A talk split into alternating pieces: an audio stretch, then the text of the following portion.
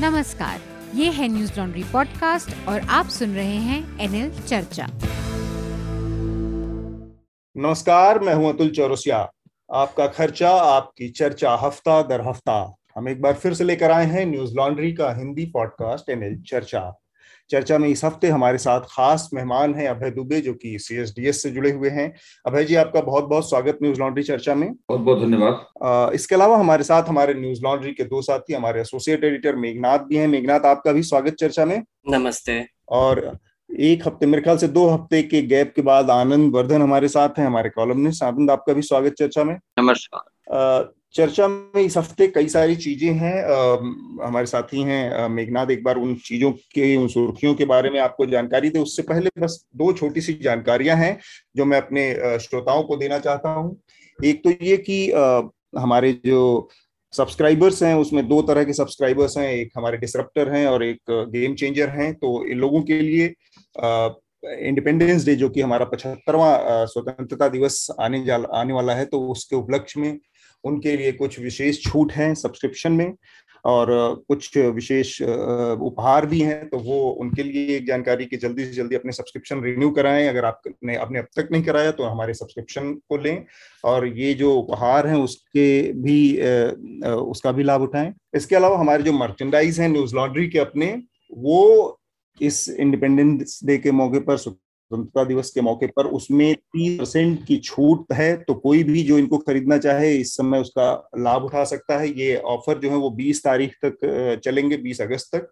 स्वतंत्रता दिवस विशेष ऑफर्स। अब मैं चाहूँगा मेघनाथ जो हमारे इस हफ़्ते की सुर्खियाँ हैं, वो आप हमारे श्रोताओं को दें फिर हम चर्चा को आगे बढ़ाते हैं।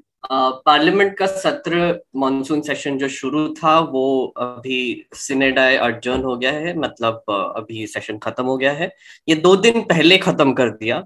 तेरह तारीख को वैसे खत्म होना था मतलब आज, लेकिन वेडनेसडे को ही दोनों हाउसेस अडजर्न हो गए। और अडजर्नमेंट से पहले कुछ बिल्स पास हुए। और हमने देखा कि इस सेशन में पूरी तरह से वैसे डिसरप्शन में चला गया, लेकिन फिर भी बिल पे बिल पास किए गए गवर्नमेंट के द्वारा। पर आखिरी के दो दिनों में एक ओबीसी बिल पास हुआ, जो कि एक 127 कॉन्स्टिट्यूशनल अमेंडमेंट था। उसमें आठ घंटे की और छह घंटे की चर्चा हुई लोकसभा और राज्यसभा में। बाकी बिल्स पे ऑन एन एवरेज दस मिनट की चर्चा हुई थी। हम्म। इसके अलावा कांग्रेस लीडर जो है उनके रा, राहुल गांधी जो कांग्रेस सीनियर कांग्रेस लीडर ही बोलेंगे ना सर उनको अभी वैसे तो कुछ प्रेसिडेंट वगैरह है नहीं। तीन बार चार बार के मेंबर हैं तो। बिल्कुल तो राहुल गांधी के अकाउंट को टेम्परेरीली ब्लॉक कर दिया गया है ट्विटर पे लॉक कर दिया है ब्लॉक नहीं किया एक्चुअली मतलब वो कुछ इस्तेमाल नहीं कर पा रहे वो ट्वीट नहीं कर पा रहे। उन्होंने एक पिछले पिछले चर्चा में जो हमने नौ साल की दलित बच्ची का जो मर्डर के बारे में बात किया था उनके फैमिली से वो जाके मिले और उनका फ़ोटो डाला तो गवर्नमेंट ने बोला कि ये वायलेशन है आइडेंटिटी रिवील करता है माइनर की तो ट्विटर ने उनका भी ये लॉक कर दिया है। उसके बाद कांग्रेस का भी लॉक कर दिया है और कांग्रेस क्लेम कर रही है कि उनके काफ़ी लीडर्स के अकाउंट ऐसे ही तरीके से लॉक किए गए हैं। और उनकी जो एक IT cell social media army है, उनके जो पाँच हज़ार अकाउंट है, वो ब्लॉक कर दिए गए हैं, ऐसे कांग्रेस का दावा है नीरज चोपड़ा हमारे पहले जैवलिन में एथलेटिक्स में और जैवलिन में हम्म। ओलंपिक गोल्ड मेडलिस्ट रहे। वो भी पिछले हफ़्ते हुआ। हमने एक्चुअली पिछले हफ़्ते ही ओलंपिक्स के बारे में काफ़ी बात की है तो आप वो भी जाके सुन सकते हैं। ओलंपिक्स में इंडिया का सबसे बेहतरीन प्रदर्शन रहा है अब तक का। हमको टोटल सात मेडल्स मिले टोक्यो में। एक नया यूनाइटेड नेशंस का intergovernmental panel on climate change का रिपोर्ट आया है। उसमें उन्होंने बोला है कि अभी हम कोड रेड सिचुएशन में है। इसका मतलब अगर हम मतलब पूरी ह्यूमैनिटी मिलके कुछ ना करे तो 20 साल में हमारा 1.5 डिग्री सेल्सियस अगले 20 सालों में टेम्परेचर बढ़ जाएगा और उसकी वजह से काफ़ी परेशानियाँ होंगी क्लाइमेट चेंज और बद से बदतर हो जाएगा। तो वो एक रिपोर्ट आया है और वो रिपोर्ट में ये भी कहा गया है कि इस, ये जो टारगेट है, जो 1.5 डिग्रीज से टेम्परेचर कम रखने का टारगेट जो है, जो 2050 तक सबको कंप्लीट करना ही पड़ेगा वो इंडिया के बिना हो नहीं सकता। और इंडिया क्योंकि सब तीस, दुनिया की तीसरी सबसे बड़ी एमिटर है तो वो हो नहीं पाएगा और चाइना के बिना भी नहीं हो पाएगा। एक वाकया हुआ पिछले हफ़्ते जहाँ पर जंतर मंतर में एक बीजेपी के लीडर है अश्विनी उपाध्याय उन्होंने एक फ़ंक्शन ऑर्गेनाइज किया था इंडिया के पुराने कॉलोनियल लॉज हटाने के लिए। तो वहाँ पर एक क्राउड पहुँच गया और उन्होंने बहुत ही बहुत बहुत नारेबाजी की, बहुत जेनोसाइडल नारेबाजी की। और एक एक मुस्लिम्स को लेकर उन्होंने काफ़ी हेट पैदा करने की कोशिश की वहाँ पर। तो एक एफआईआर जारी हुआ, उसके बाद अननोन पीपल के अगेंस्ट और उसके बाद अश्विनी उपाध्याय से और पाँच और लोगों को अरेस्ट कर लिया गया था दिल्ली पुलिस ने। पर अश्विनी उपाध्याय को बाद में दिल्ली कोर्ट ने बेल दे दिया है।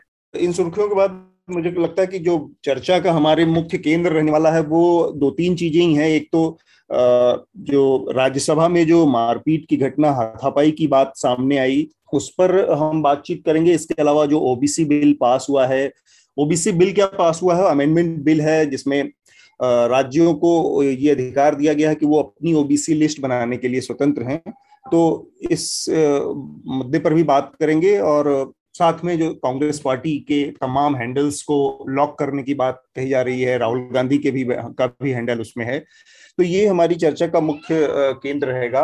मैं ये जानना चाह रहा हूँ सबसे पहले बातचीत के सबसे शुरुआत में अभय जी की एक बात जिसका शुरुआत में अभी मेघनाथ ने भी ज़िक्र किया कि दस के मिनट के करीब औसतन तमाम बिल के ऊपर डिबेट हुई है पार्लियामेंट में। और इसके दौरान करीब करीब अड़तीस बिल पास हुए हैं पार्लियामेंट में। तो अब एक तरफ़ ये है कि विपक्ष के ऊपर आरोप लगा रही है सरकार की, उसने हुड़दंग किया। विपक्ष का आरोप है कि ये लोग हुड़दंग कर रहे थे।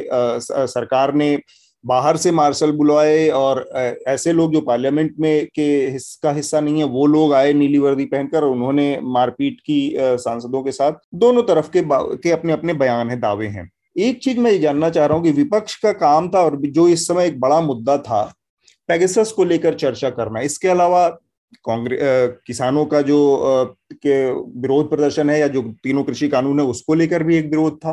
लेकिन सबसे बड़ा मुद्दा था पेगसस अब हम ये देख रहे हैं कि सरकार पेगस के मुद्दे पर किसी तरह की बातचीत नहीं करना चाहती। ना तो वो पार्लियामेंट में उसको बहस की इजाज़त दे रही है, ना तो वो इस पर, इस मुद्दे पर स्टैंडिंग कमेटी में कोई जवाब देना चाह रही है? स्टैंडिंग कमेटी की बैठकों का बहिष्कार किया भारतीय जनता पार्टी ने पूरी तरह से। राज्यसभा में सवालों तक को सवाल तक को रिमूव किया गया पेगासस से जुड़े का कोशिश की गई। तो ऐसे में विपक्ष जो कि विपक्ष का काम है सरकार की तमाम नीतियों के खिलाफ या उसके लूप होल्स को जनता के सामने लाना, अगर इतना बड़ा एक खबर आई है कि जिसमें ये कहा जा रहा है कि बड़े पैमाने पर विपक्षी पार्टियों के नेता, पत्रकार, ब्यूरोक्रेट्स, सीजेआई, तमाम लोगों की स्नूपिंग हो रही है या जासूसी हो रही है, कथित तौर पर। ऐसे में इस मुद्दे पर अगर पार्लियामेंट नहीं चल रही है विपक्ष विरोध कर रहा है और सरकार अड़तीस कानून पास भी कर ले रही है तो ये तो विपक्ष की नाकामी के तौर पर देखा जाएगा कि सब कुछ के बाद तो विपक्ष क्यों ना विरोध करे? ये केवल कह देना कि विपक्ष छोड़दंग कर रहा है, कुछ करने नहीं दे रहा है और दूसरी तरफ़ से बिना बहस के कानून भी पास हो रहे हैं। तो कहीं ना कहीं तो जाकर एक लाइन खींचनी पड़ेगी कि नहीं, पहले आप उन मुद्दों की बात कीजिए, वरना तो ये मैसेज जाएगा कि ये लोग विरोध करते रहे, उसके बावजूद अड़तीस बिल पास हो गए, ज़्यादातर बिल पास हो रहे हैं। तो इस मैसेज को न जाने से रोकने के लिए भी विपक्ष का कुछ ना कुछ करना तो जायज़ बनता है, पार्लियामेंट्री डेमोक्रेसी में। अभय जी। जी, विपक्ष की जो राजनीति है, वो एक तरह के संकट से गुजर रही है जब से नरेंद्र मोदी 2014 में प्रधानमंत्री बने हैं। क्योंकि नरेंद्र मोदी ने इकतीस फ़ीसदी वोट उन्हें प्राप्त हुए उन्हें पूर्ण बहुमत भी प्राप्त हो गया और वो भारत के ऐसे पहले प्रधानमंत्री थे जिन्हें केवल इकतीस फ़ीसदी वोटों में पूर्ण बहुमत प्राप्त हो गया। इससे पहले पूर्ण बहुमत प्राप्त करने के लिए कम से कम चालीस या उससे ज़्यादा वोटों की ज़रूरत पड़ती थी। जितनी भी सरकारों को पूर्ण बहुमत की सरकारें आई हैं उनको चालीस से ज़्यादा वोटों की ज़रूरत पड़ी। ज़ाहिर है कि विपक्ष के वोट पूरी तरीके से उनके मुकाबले जो गैर भाजपा वोट थे वो बिखर गए। बट गए इसलिए उनको इकतीस परसेंट पे उन्हें पूर्ण बहुमत प्राप्त हो गया 2014 में और 2019 में अड़तीस अड़तीस प्रतिशत में पूर्ण बहुमत प्राप्त हो गया तो हम्म। नरेंद्र मोदी ने यह सोचा कि विपक्ष हमारे खिलाफ एकजुट होने में नाकाम है और विपक्ष की इसी नाकामी का उन्होंने सबसे बड़ा लाभ ये उठाया कि उन्होंने विपक्ष का डिलेजिटमाइजेशन शुरू कर दिया हम्म। और उसकी उस, उसको तिरस्कार से देखा जाने लगा उसकी कोई परवाह नहीं करेंगे उसकी आवाज़ नहीं सुनेंगे उसकी ज़रूरत नहीं है और मीडिया का एक बहुत बड़ा हिस्सा भारतीय जनता पार्टी और सरकार की शह पाकर विपक्ष के लिए बिल्कुल इस तरह आचरण करने लगा जैसे कि उसके लिए उसने सुपारी उठा ली हम्म। और सारे सवाल सरकार से पूछे जाने की बजाय विपक्ष से पूछे जाने लगे ये सिलसिला पिछले सात साल से चल रहा है हम्म। और सात साल से लगातार चलते हुए ये मैंने अपने पत्रकारीय जीवन में और राजनीतिक जीवन में एक समीक्षक के तौर पे पहली बार देखा है कि मीडिया सरकार से कम सरकार से तो केवल मुँह दिखाई के लिए पूछ लेता है। वही सरकार से भी हमने सवाल पूछा दो आलोचना की पंक्ति लाइन है उसके बारे में बोल दी। हम्म। बाकी सारा का सारा आक्रमण उसका विपक्ष के ऊपर केंद्रित होता है मीडिया का। मीडिया के बड़े हिस्से का मैं सारी बात सबकी बात नहीं कह रहा हूँ इसके अपवाद भी है। तो इस स्थिति ने विपक्ष को लगभग हाशिए पर फेंक दिया है। और इस स्थिति से उभरने के लिए विपक्ष को जो एक गैर भाजपा एकता करनी चाहिए थी अपने बीच में उसमें वो पूरी तरीके से नाकाम रहा। है हम्म। और मोदी जी इस बात को जानते हैं कि जब तक ये विपक्ष एक नहीं होगा तब तक ये कुछ हमारा बिगाड़ नहीं सकता। इसलिए वो कोई उसकी बात नहीं मानते हैं। अब देखिए अगर विपक्ष ने कहा था कि हम पैगेसिस के ऊपर पहले बहस करवा लीजिए अगर वास्तव में सरकार की नीयत साफ़ होती तो एक संसद की एक कार्य मंत्रणा समिति होती है। उस कार्य मंत्रणा समिति की बैठक कराकर वो क्रम तय किया जा सकता था कि भाई चलिए, आप, हम पहले नहीं, हम बाद में कराएँगे, लेकिन कार्य मंत्रणा समिति की बैठक में अगर ये पैगेसिस का मुद्दा आ जाएगा तो विपक्ष को ये आश्वासन मिल सकता था कि इसके ऊपर इस संसद के इस सत्र में कम से कम बातचीत होगी, चर्चा होगी। लेकिन उस, वो भी काम नहीं किया गया पूरी तरीके से। अच्छा पैगेसिस के मुद्दे पर सरकार अपने आप को फंसा हुआ महसूस कर रही है, क्योंकि अगर इस मुद्दे पर चर्चा होगी तो बहुत सारी ऐसी चीज़ें खुलेंगी जो सरकार नहीं चाहती कि खोली जाए। क्योंकि पैगेसिस साधारण फ़ोन टैपिंग तो है नहीं। जी जी। जैसा कि हम जानते हैं एक सॉफ्टवेयर है जो कि आपके पास अगर एंड्रॉयड फ़ोन है या आपके पास आई मैक है या आपके पास और दूसरे किस्म का कोई फ़ोन है उसमें काफ़ी बड़ी फ़ोन फ़ोन का फ़ोन का ब्रांड कौन सा है यानी कौन सा इंजन फ़ोन को चला रहा है उसके आधार पर बड़े पैमाने पर पैसे देने के बाद में पैसे खर्च करने के बाद में हम्म। ये सॉफ्टवेयर आपके फ़ोन में डाला जाता है।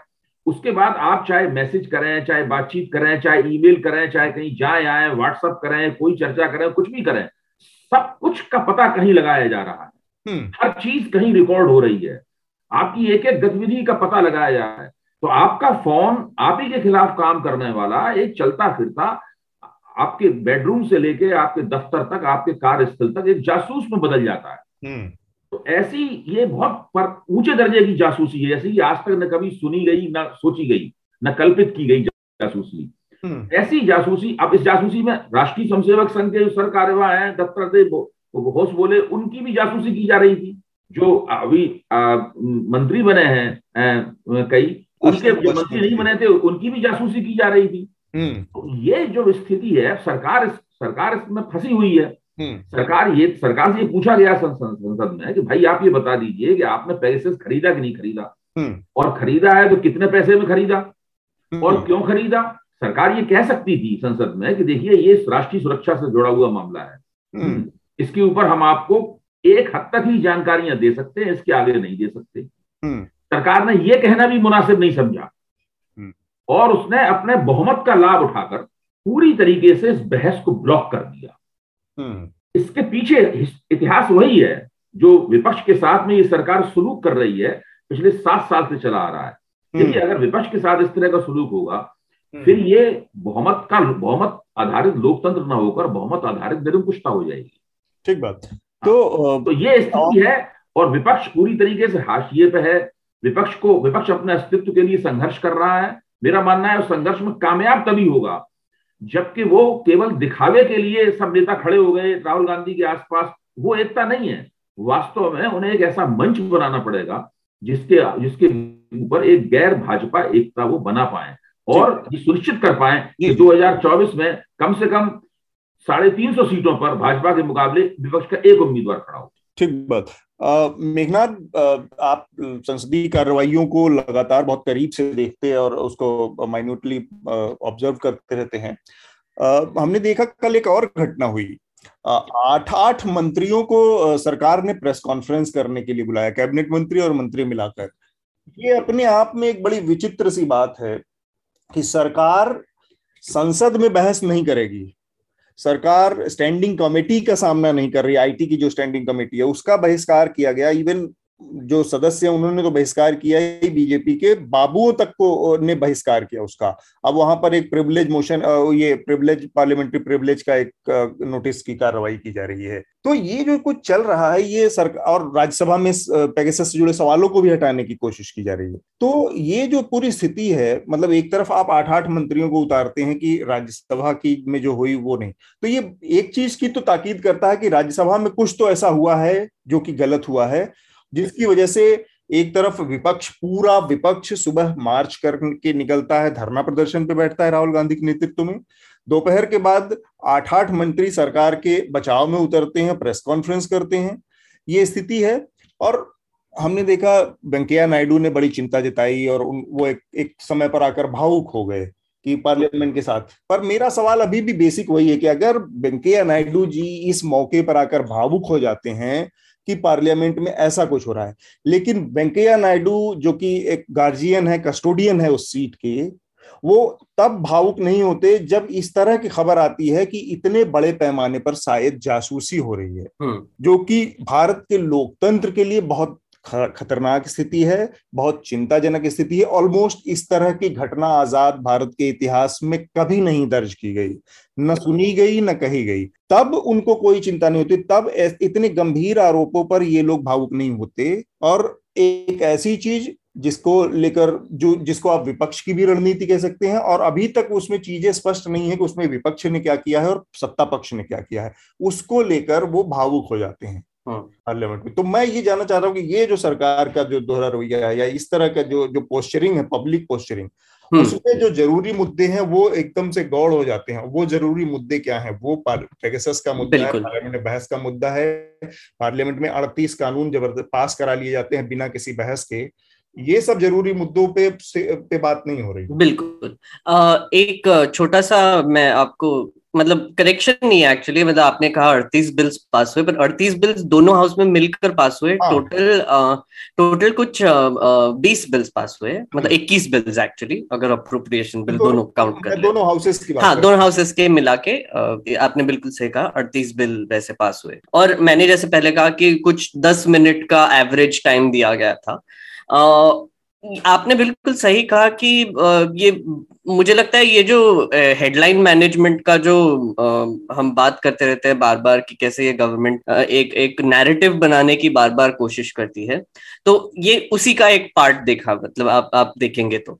जैसे अभय अभय जी ने जैसे बिल्कुल सही कहा कि ऑपोजिशन को डिलेजिटिमाइज किया गया है पर मैं तो उसके ऊपर जाऊँगा और कहूँगा कि पूरे पार्लियामेंट को ही डिलेजिटिमाइज कर दिया है over the last seven years क्योंकि ये जो स्टैंडिंग कमिटीज को कम बिल भेजने की जो एक परंपरा शुरू हुई हुई है। स्क्रूटनी के लिए कम समय देने की जो परंपरा हुई है पब्लिक कंसल्टिंग के लिए नहीं देना ऑर्डिनेंसेस पास करना जब पार्लियामेंट सेशन में ना हो। ये सब जो हो रहा है पिछले सात सालों में वो आई थिंक एक्सेलरेट हो गया है पहले के मुताबिक और इसकी वजह से पार्लियामेंट की गरिमा भी पूरी तरह से टूट चुकी है। हम्म। और एक और चीज़ मैं इसमें जस्ट छोटी सी ऐड करना चाहूँगा कि आपने जो कहा कि बाकी के जो मुद्दे हैं वो फिर वैसे डिस्कस नहीं हो रहे हैं।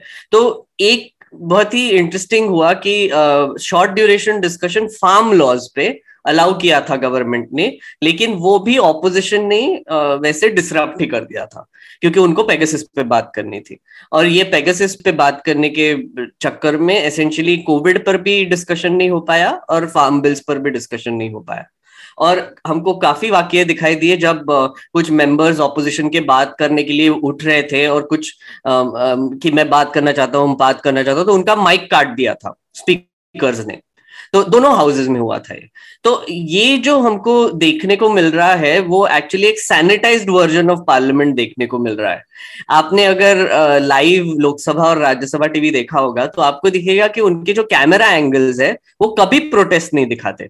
वो कब वो बस एक तो स्पीकर दिखाएँगे जो चिल्ला रहे किसी पे तो भी और आगे वो जो गवर्नमेंट बैठे हुए उनके लोग हैं जो शांति से बैठे हुए उनको दिखाएँगे। हम्म। फिर वो जब भी प्लेकार्ड आता है तो वो कैमरा चेंज कर देते हैं। हम्म। तो एक तरीके से गवर्नमेंट ये भी कोशिश कर रही है कि हम तो ना ही हम ऑपोजिशन को सुनेंगे बट अब तो वो दिखाने की भी ज़रूरत नहीं है उनको। एसेंशियली वो है ही नहीं एग्जिस्ट ही नहीं करते। उन, उनको कोई फ़र्क ही नहीं पड़ता। और उसी हिसाब से उन्होंने बिल्स भी पास कर दिए। मतलब ऑपोजिशन को कुछ बोलना होगा तब माइक काट दिया। ऑपोजिशन को कुछ पॉइंट्स रेस करने होंगे तो अलाउ नहीं किया। और ऊपर से बिल पे बिल दस मिनट में एक के बाद एक पास करते चले गए। हम्म। और फिर आखिरी में फ्राइडे तक जो सेशन चलना था वो उन्होंने वेडनेसडे को ही खत्म कर दिया। क्योंकि उनका काम तो हो गया। उनके उनके जो भी लिस्ट थे बिल के वो तो सब पास हो गए जल्दी जल्दी। अब अब क्या ही चलाने का फ़ायदा है पार्लियामेंट बस चिल्लम चिल्ली के लिए ही तो होने वाला है। ऐसे टाइप ऑफ़ नैरेटिव अभी बन, बनाया गया है। और यही हमने वो प्रेस कॉन्फ्रेंस में भी देखा जो आपने मेंशन किया। हम्म। इसी तरीके से नैरेटिव बना के एक तो ऑपोजिशन को तो डिलेजिटिमाइज कर ही दिया है पर पार्लियामेंट की गरिमा को भी डिलेजिटिमाइज करने की कोशिश की गई। हम्म। सरकार पार्लियामेंट में जवाब देने की बजाय आठ मंत्रियों को बिठा के प्रेस कॉन्फ्रेंस कर रही है। तो एक तो ये अपने आप में बड़ी ऐतिहासिक स्थिति है कि आठ आठ मंत्री एक साथ एक फोरम पे बैठकर बात जी। और एक और एक और चीज़ जोड़ना चाहूँगा अतुल जी अतुल सर कि प्राइम मिनिस्टर ने अभी तक सात साल में एक भी क्वेश्चन का आंसर नहीं दिया है पार्लियामेंट हम्म, में बिल्कुल। um, और अगर आप पिछला देख ले तो मनमोहन सिंह जी ने 22 क्वेश्चंस का आंसर दिया था खुद। पार्लियामेंट के फ्लोर पे तो हमको जो क्वेश्चन आर जो होता है पार्लियामेंट में उसमें रिटर्न आंसर्स तो काफ़ी दिए हैं पर अगर आपने नोटिस किया होगा तो काफ़ी जो आंसर्स है उसमें नहीं हमारे पास इसके ऊपर डेटा नहीं है हमारे पास ऑक्सीजन डेथ पे डेटा नहीं है नहीं हमारे पास पावर्टी का डेटा नहीं है कुछ भी डेटा नहीं है। बिल्कुल और पेगसिस पे भी सिमिलर आंसर्स आए हैं।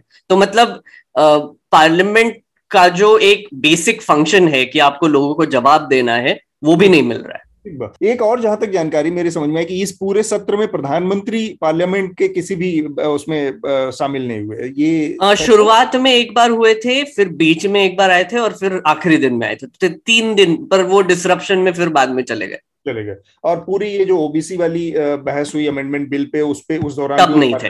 एबसेंट थे। एबसेंट थे। छोटी सी और जानकारी है कि ये जो हुआ है इस पार्लियामेंट सेशन में इसमें औसतन दस के ऊपर चार बिल ऐसे पास हुए हैं जो ऑर्डिनेंसेस के ज़रिए हैं। तो आमतौर पर किसी सरकार में ऐसी परंपरा नहीं रही है। एक से दो ऑर्डिनेंसेस होते थे, अध्यादेश होते थे, जिनके ऊपर, जिनको बिल के रूप में पास किया था। इस सरकार ने वो भी परंपरा को आगे बढ़ा दिया। बहुत बहुत एक्सट्रीम पे ले गए तो औसतन दस में चार बिल ऐसे हैं जो ऑर्डिनेंसेस के ज़रिए आए हैं। खैर तो एक और चीज़ दिखी मैं आनंद से जानना चाहूँगा। आनंद के, का इसमें पहलू आ जाए और फिर उसके बाद अभय जी नाथ भी उस पर अपना पॉइंट ऑफ़ व्यू रख सकते हैं। हमने देखा जब ये घटना हुई और उपराष्ट्रपति ने, वेंकैया नायडू ने इस पर चिंता जताई सब कुछ के बाद, ये बहस एक तेज बड़ी बहस बन गई क्योंकि सुबह विपक्ष ने सामूहिक रूप से विरोध प्रदर्शन किया, मार्च किया, शाम को आठ आठ मंत्रियों ने किया। तो ए जो कि एक प्राइवेट न्यूज़ एजेंसी है और पार्लियामेंट की कार्रवाइयाँ बहुत सैक्रोसैंक्ट होती हैं। उसमें इतने सेंसिटिव मुद्दे होते हैं कि कार्रवाइयों को एक्सपंज करने का प्रावधान है। किसी ने कुछ गलत कह दिया, किसी ने कुछ ऐसा कह दिया जो कि तथ्यहीन है या कुछ उसमें असंसदीय है तो उनको एक्सपंज करने का प्रावधान है। एक्सपंज करने का मतलब कि भले वहाँ पे फ्लोर पे कह दी गई हो, लेकिन वो रिकॉर्ड का हिस्सा नहीं होते। मतलब उसको रिकॉर्ड से ही गायब, खत्म कर दिया जाता है।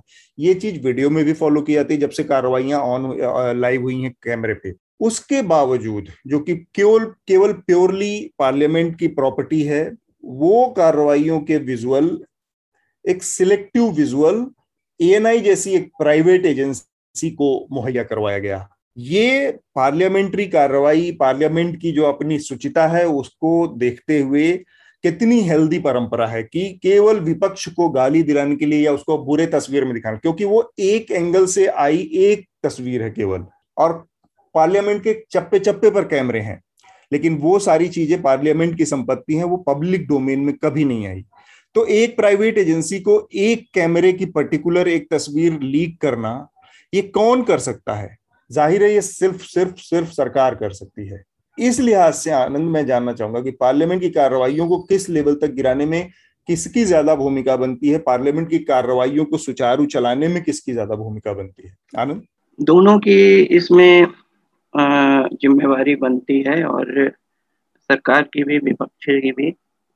और दोनों में एक, दोनों की बेचैनियाँ अलग हैं। और सरकार की बेचैनियाँ हैं कि जो, जैसे संसद का कोई भी सत्र शुरू होता है, उससे पहले एक बहुदलीय बैठक में एक सुचारू रूप से काम चले, उस पर एक निर्णय होता है, जो कि औपचारिकता तक ही लगता है सीमित है। और बाद में लोग अपने अपने जो पार्टियाँ हैं, वो अपनी अपनी एक स्ट्रेटजी लेकर आती है। सरकार का जो स्पष्ट दिख रहा है कि जो बिल्स हैं, जो लेजिस्लेटिव बिज़नेस जो स्ट्रीम रोल कराने का एक स्ट्रेटजी है कि जो बिल है, जल्द पास हो जाए। और जो एग्जीक्यूटिव पॉलिटिकल एग्जीक्यूटिव को के जो व्यवधान है जो उनको कार्य में रुकावट होगी उसको क्लियर करें। विपक्ष क्या है कि विजिबिलिटी की क्राइसिस रही है और उसकी बेचैनी अलग है कि कुछ मुद्दे इस सत्र में कई महीनों से जमा हैं।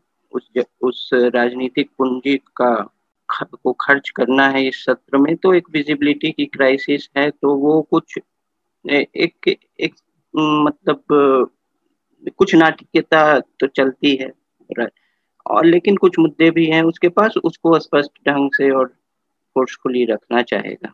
1990 के दशक में जब पार्लियामेंट्री जो कार्यवाही है, जो संसद का लाइव टेलीकास्ट शुरू हुआ था तो उस समय एक उम्मीद थी, उस समय के कई समाचार पत्रों में संपादकीय वगैरह में एक ऐसा मत था कि शायद इससे जो सांसदों के व्यवहार में सुधार आए तो उसके वो दो दो धारी सर तलवार लगता है कि साबित हुई कि एक तो विजिबिलिटी के लिए जो है लोग अच्छा बोले, अच्छे से बोले, अच्छी बहस हो, वो तो शुरुआत के दो तीन साल में दिखा, लेकिन बाद में ये भी रहा कि विजिबिलिटी कई तरीके से मिल सकती है। एक और भी एक, जो संसद में कार्यवाही का जिस तरह से चल रही है, उससे एक और स्पष्ट है कि सांसदों में एक एक तरह का, निर्भयता है, एक तरह की बेखौफ है, क्योंकि जो संसद में सरकार, सरकारी पक्ष हो या विपक्ष का के सांसद हो, उनका कोई का जो जो उनके इलेक्टोरल प्रोस्पेक्ट्स हैं वो डायरेक्टली रिलेटेड नहीं है पार्लियामेंट्री कंडक्ट से हम्म। और और ये एक बड़ी खामी नज़र आई है और इससे एक बहुत निर्भयता सरकारी पक्ष में भी आ जाती है विपक्ष में के भी के कुछ तत्वों में आ जाती है कि जो पार्लियामेंट्री कंडक्ट से इलेक्टोरल प्रोस्पेक्ट का कोई लिंक नहीं है और ये भी इसमें स्पष्ट दिखा है। हम्म पर मैं वो उस पर भी थोड़ी सी आपकी टिप्पणी चाहता हूँ आनंद की ये जिस तरह से प्राइवेट एजेंसी को लीक किया गया ये पार्लियामेंट की पूरी अपनी शुचिता को भी कहीं ना कहीं कटघरे में खड़ा करता है। अब इस पर मतलब अब किसने मतलब इसमें जो एजम्पन्स हैं जो एलिगेशन है अब उस पर चूँकि अब ज़्यादा जानकारी के अभाव में कुछ मैं अभी नहीं कह सकता कि किसने लीक किया क्या। हम्म अभय जी ये जो घटना हुई है उस पर आपकी टिप्पणी क्या आप कैसे इसको देख पाते हैं कि जिस तरह से इसको प्राइम टाइम बहस का विषय बनाने की कोशिश की गई एक वीडियो रात में आठ बजे लीक करके पार्लियामेंट ये एएनआई नाम की ये जो संस्था है जी इस संस्था का धीरे धीरे एक इतिहास बन रहा है हम्म। और आगे जाकर जो मीडिया में मीडिया में जो लोग अनुसंधान करेंगे वो हम्म। खास तौर से इस संस्था की जो प्रवृत्तियाँ हैं और जिस तरह से ये काम करती है और टीवी चैनलों को लोगों के पहले शुरू में तो नेताओं के इंटरव्यूज़ के टुकड़े एएनआई के ज़रिए मिला करते थे चैनलों को। धीरे धीरे जहाँ तक मुझे लग, मुझे लगता है हो सकता है मैं गलत मैं ठीक से ना देख पा रहा हूँ लेकिन मेरी दृष्टि यहीं तक जाती है। वो ये आपको ध्यान होगा कि नरेंद्र मोदी ने 2019 के चुनाव की पूर्व संध्या पर जो अपना पहला जो इंटरव्यू दिया था जो बहुत हम्म। महत्वपूर्ण इंटरव्यू था वो उन्होंने ए को दिया था हाँ, हाँ। यानी आपको जी जी तो ये धीरे धीरे करके एएनआई जो है पूरी तरीके से एक सरकार समर्थक संस्था बनती जा रही है और सरकार के हाथ में एक तरह का ये टूल है हम्म। औज़ार है जिससे सरकार अपनी राजनीति के लिए इसको जब चाहे जैसे चाहे इस्तेमाल कर सकती है हम्म। वो पूरा का पूरा इंटरव्यू साफ़ लग रहा था कि वो एक मिली कुश्ती की तरह है इसमें सबको पता है कौन से मतलब जो इंटरव्यू देने वाला है और इंटरव्यू लेने वाले आपस में एक किसी मिलके एक खास मकसद के लिए काम कर रहे हैं वो इंटरव्यू साफ़ ऐसा लग रहा था और ये हमारे मीडिया के का दुर्भाग्य है कि इस तरह के जो इंटरव्यू होते हैं हम लोग उनकी पर्याप्त आलोचना नहीं करते हम हम्म। लोग नहीं कहते इसको साफ़ तौर पे कि ये इंटरव्यू जो हो रहा है वो पत्रकारिता के किसी ही मूल्य के खिलाफ है हम्म। जो हम लोग हम लोग जब पत्रकारिता सीख रहे थे हम जब इंटरव्यू लेने जाते थे तो हमारा संपादक मुझसे कहता था कि भाई अच्छी तरीके से ग्रिल कीजिएगा। हम्म। जिनको आप ऐसे सवाल पूछिएगा ताकि वो उलझन में पड़े। अगर वो थोड़े नाराज़ भी हो जाए तो कोई फ़र्क नहीं पड़ता। आपको ध्यान होगा जब नरेंद्र मोदी का करण थापर ने इंटरव्यू लिया था जब वो गुजरात के मुख्यमंत्री थे नरेंद्र मोदी उस इंटरव्यू को छोड़ के बीच में चले गए। थे हम्म। लेकिन यहाँ अब ऐसा इंटरव्यू तो आप उसकी कल्पना ही नहीं कर सकते। तो एएनआई ऐसी संस्थाएँ जो बन गई हैं उनका आचरण हम्म। मीडिया और पत्रकारिता के जो स्थापित मूल्य हैं उन स्थापित मूल्यों से कहीं भी मेल नहीं खाता। ठीक तो ये एक बहुत ऐसा मसला है जिसके ऊपर हम लोगों को गौर करना चाहिए और इस तरह की संस्थाएँ जिस तरीके से काम करती हैं उसकी भी बाकायदा आलोचना होनी चाहिए। जब उसकी आलोचना होगी तब फिर इनकी साख भी गिरेगी मार्केट के अंदर। हम्म। उससे पत्रकारिता को कुल मिलाकर लाभ होगा। बिल्कुल। मेघनाथ ये जो सिलेक्टिव लीकिंग के ज़रिए इस घटना को एक नया ट्विस्ट देने की कोशिश की गई। बिल्कुल। तो इस पर पार्लियामेंट की के फुटेज को और ये रिकॉर्ड का हिस्सा नहीं है। नहीं नहीं। किया गया है ये ऑनलाइन जब जब लाइव पार्लियामेंट थी तब उस समय भी ये नहीं चला गया। तो जानबूझ के ये लीक किया गया है। इस पर किस तरह की कार्रवाई की भूमिका बन सकती है? क्योंकि एक्सपेंस करना पार्टी और पार्लियामेंट की जो अपनी प्रॉपर्टी है उसमें एक तरह की ये सेंध लगाने की कोशिश है लीकिंग हम्म। है। आपने अगर वो वीडियो देखा होगा तो आपको ये भी दिखा होगा कि वो एक एक्चुअली फ़ोन से लिया गया है और कोई सीसीटीवी कैमरा का फुटेज लगता है वो। एसेंशियली हम्म। वो मैंने वो मॉनिटर्स देखे भी है वो राज्यसभा टीवी और लोकसभा टीवी के कंट्रोल रूम से लिए गए होंगे क्योंकि होता क्या है कि जैसे आपने कहा कि चप्पे चप्पे में कैमरा लगा होता है हर एंगल से आपको हाउस दिखता है। और जो ब्रॉडकास्ट होता है, वो वो कंट्रोल रूम से होता है। पर आपके पास फुटेज तो पूरे हाउस का होता है कि क्या हो रहा है, कहाँ पर हो रहा है। कौन दिखा रहे हैं, कैसे, क्या कर रहे हैं। टेलीकास्ट होता है, उसका डिसीज़न वो कंट्रोल रूम वाले लेते हैं। तो जैसे मैंने पहले कहा कि कैमरा एंगल जो है वो प्रोटेस्ट नहीं दिखा रहा था। तो ये एक बहुत ही इंटरेस्टिंग सॉर्ट ऑफ़ प्रॉब्लम हो गया है। क्योंकि अगर आपने आई विटनेस अकाउंट पढ़े होंगे जर्नलिस्ट के जो वहाँ पर थे उन्होंने जो डिस्क्रिप्शन दिया है तो उन्होंने ट्यूसडे वेडनेसडे का दोनों का डिस्क्रिप्शन दिया है। उन्होंने कहा कि एक तो एक कांग्रेस के एमपी है पंजाब के, वो टेबल पर खड़े हो गए थे और उन्होंने एक फ़ाइल फेंकी चेयरमैन की तरफ़। और उसकी वजह से मार्शल्स को बुलाया गया। और मैं श्रोताओं को बताना चाहूँगा, मार्शल्स का मतलब ये होता है वो एक तो अटेंडेंट्स होते हैं जो कि स्पीकर के बाजू में खड़े होते हैं और वो मेंबर्स के साथ इंटरेक्शन करने के लिए स्पीकर को हेल्प करते हैं। जैसे आपको अगर कोई बिल पे बात करनी होगी तो आपको एक चिट्ठी लिख के मार्शल्स को देनी पड़ती है और वो मार्शल्स जाके वो स्पीकर को देते हैं और फिर वो स्पीकर अलाउ या डिसअलाउ करते हैं। जब हाउस शुरू होता है तब उनका हम्म। ये काम होता है अब हुआ क्या कि जैसे हमको दिखाई दिया वहाँ पर हाउस में वैसे तीन से चार मार्शल होते हैं एक समय पे यहाँ पर आपको दिखाई दे रहा है कि 40 से ज़्यादा मार्शल एक ह्यूमन चेन बनाकर स्पीकर का जो वेल है जहाँ पर प्रोटेस्ट होते हैं वहाँ पर खड़े हो गए और आपको दिखाई दे रहा है कि ऑपोजिशन मेंबर्स वेल में जाने की कोशिश कर रहे हैं और उनको धक्का मार के पीछे कर रहे हैं।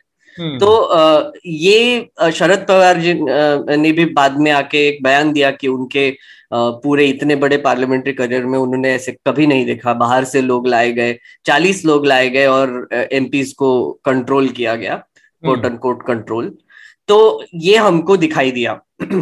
अब एक तो है कि आपने ये प्रोटेस्ट पहले भी देखे हैं। बहुत बहुत सालों से देखे हैं जब बीजेपी ऑपोजिशन में थी। उनकी भी यही स्ट्रैटेजी थी। वो जाते थे वेल में वहाँ पर प्लेकार्ड लेके जाते थे और डिसरप्ट कर देते थे। और हम्म। फिर वो गवर्नमेंट हाउस चला नहीं पाता था। बट इस गवर्नमेंट का डिफरेंस ये है कि वो अर्जन नहीं करते हाउस वो बिल पास कर देते हैं। बिल पास करते रहते तो तो मतलब एक आप अगर पार्लियामेंट्री मर्यादा देखेंगे तो ऑपोजिशन को और गवर्नमेंट को मिल के डिबेट डिस्कस करके उस पर वोट करके बिल पास करने होते हैं। यहाँ पर हो क्या रहा है कि डिबेट डिस्कशन नहीं हो रहा है पर गवर्नमेंट बिल बिल पास करे जा रहा है। तो यहाँ पे एक और चीज़ मैं लोगों हम्म। अपने श्रोताओं को ध्यान दिलाना चाह रहा हूँ मेघनाथ ये बहुत महत्वपूर्ण बात है कि बिल तब तक पास नहीं हो सकते जब तक कि हाउस ऑर्डर में ना हो। बिल्कुल। यहाँ पर डिसरप्शन में पार्लियामेंट है लोग वेल में है इसके बावजूद बिल पास कर रही सका तो जो पार्लियामेंट को अंडरमाइन करने की बात है वो यहाँ से भी निकल के आ रही है कि हाउस के बिना ऑर्डर में रहते हुए और ये पिछले काफ़ी समय से हो रहा है। बिल्कुल। हाउस को ऑर्डर में नहीं रखा जा रहा ना स्पीकर रख रहे हैं ना वाइस प्रेसिडेंट और बिल पास हो रहे हैं।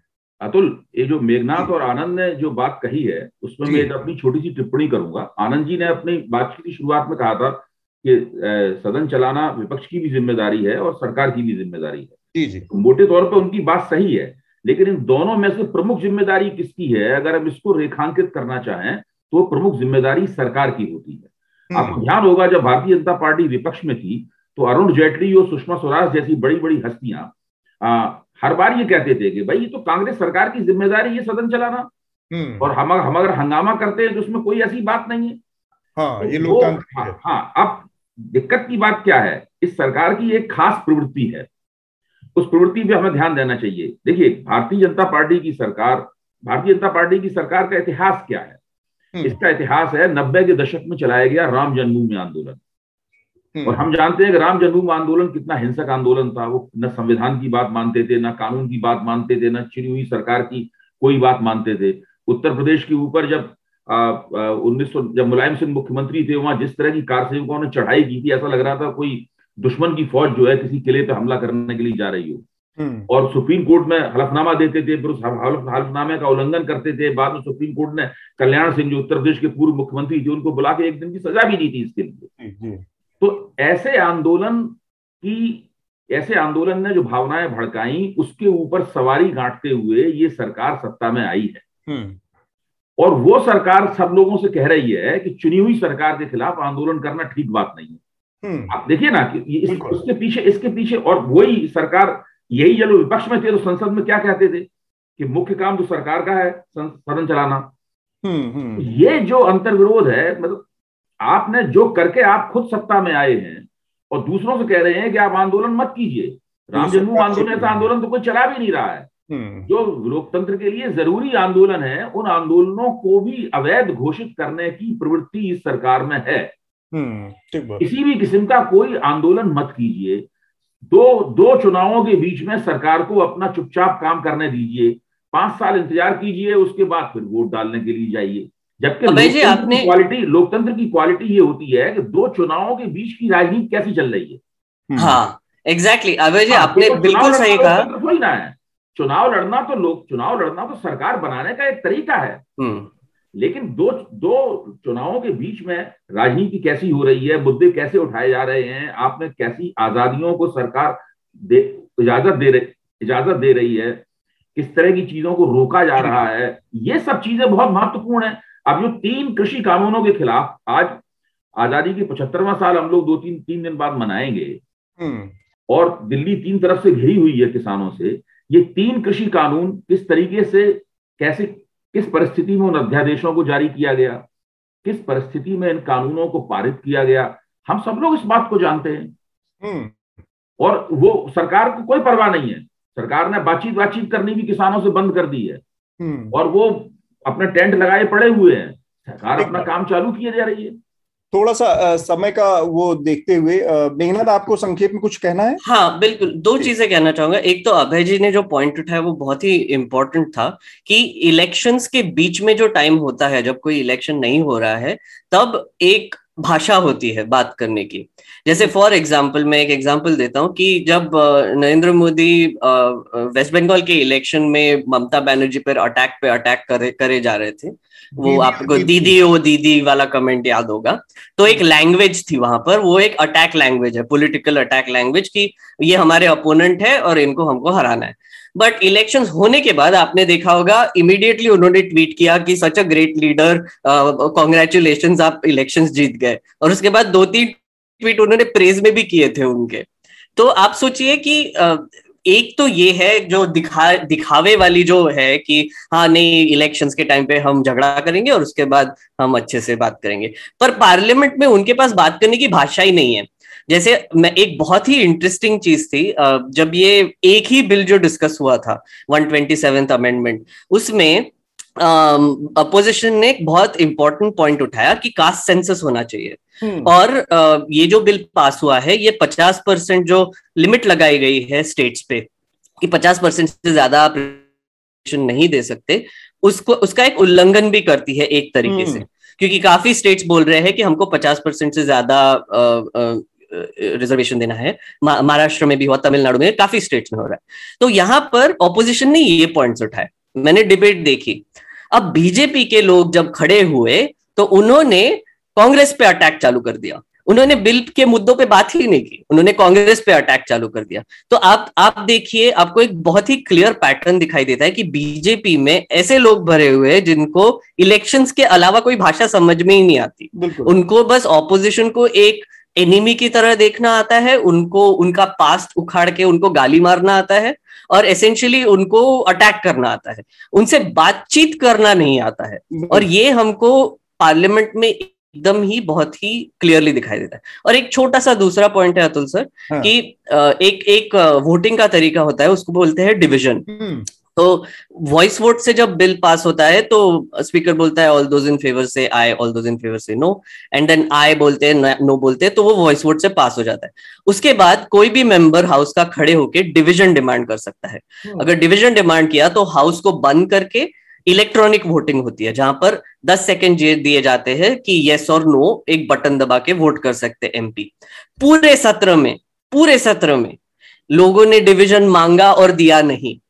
वोट पे वोट पास कर दिए पर बिल ध्वनि मत से पार हो पार बिल्कुल और एक ही जगह पे हुआ वो था ये ओबीसी बिल। हम्म। तो मतलब आप सोचिए कि जो वोटिंग प्रक्रिया बस एक ही बिल पर जो अप्लाई की गई और बाकी के जो 19 बिल्स जो पास हुए थे उन पर नहीं अप्लाई की गई। तो इसका मतलब ये है कि आप आप एक तो पार्लियामेंट्री की मर्यादा तोड़ रहे हैं आप रूल्स का उल्लंघन कर रहे हैं और पूरी तरह से इंस्टीट्यूशन को आपने तोड़ दिया है। तो मेघनाथ यहाँ पर एक और दिलचस्प चीज़ है आपको मतलब हम अपने श्रोताओं की जानकारी के लिए बता दें कि यही सेम प्रक्रिया तीनों जब कृषि कानून राज्यसभा में पास हो रहे थे तब भी तमाम विपक्ष ने सारे विपक्ष ने मांग की कि आप इसमें काउंटिंग कराइए वोट से।